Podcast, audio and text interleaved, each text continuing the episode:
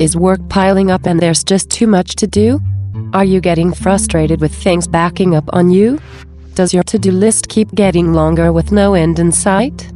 Would you stop and relax if you weren't so uptight? Does the rat race leave your head buzzing and spinning?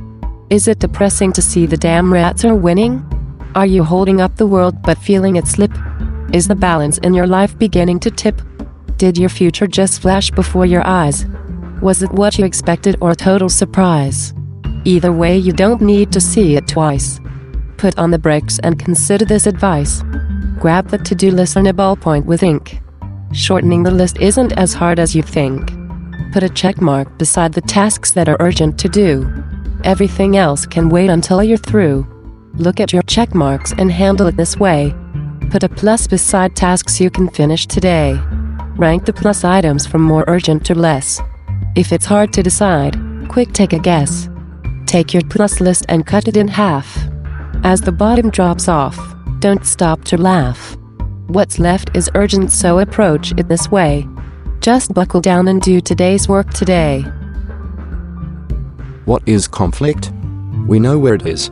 It is located in the interaction between the individual and his total situation. Essentially, conflict is whatever people think it is.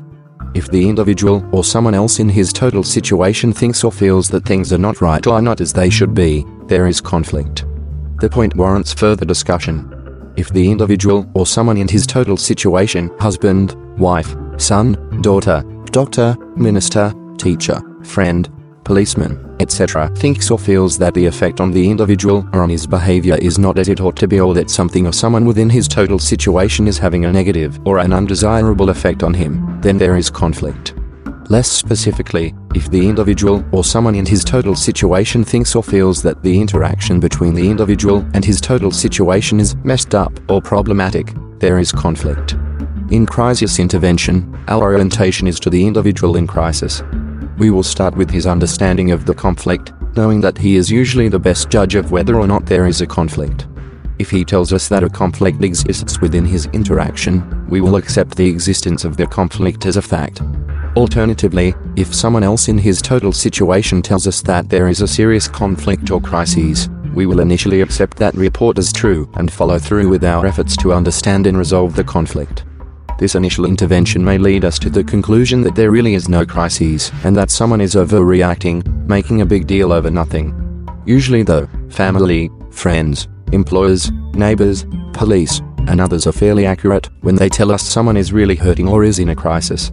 Our task is to find out for ourselves by evaluating the individual, his total situation, and the interaction. If there is a crisis, we can help the individual resolve it. If no crisis exists, our interest in intervention will help the alarmed family, friend, employer, neighbor, police, others to calm down, better understand the situation, and not worry so much.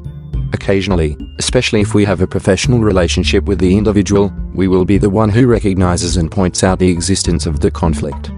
But regardless of who recognizes the conflict and initiates intervention, we will continue our intervention process until the conflict is, itself, resolved or until our judgment and experience let us know that there really is no crisis. Mr. E calls on the hotline. You are a young woman and initially feel that you have received a crank call. The caller has difficulty talking, slurs his words, and appears to be drunk. What's your name, honey? I'll bet you'd be a lot of fun. I'm here having a few drinks. Do you want to come down and have a little drink with me? Oh, come on now, I'll bet you'd like a little drink. I won't get fresh. We'll just have a little drink and talk about things. We'll just talk and keep each other company. That way we won't have to be alone. I bet you don't like to be alone either, do you? I don't want you to get to thinking that I don't have any friends or anything. I have lots of friends. They are all busy, and I don't know where they are tonight. I usually have lots of friends and lots of people to talk to, but tonight I'm just here by myself having a little drink. I'm just having a little drink. You probably think I'm drunk, but I'm just having a little drink. You have a really sexy voice. Has anyone ever told you your voice is sexy? It's been lonely since she died. My wife, she died a while back.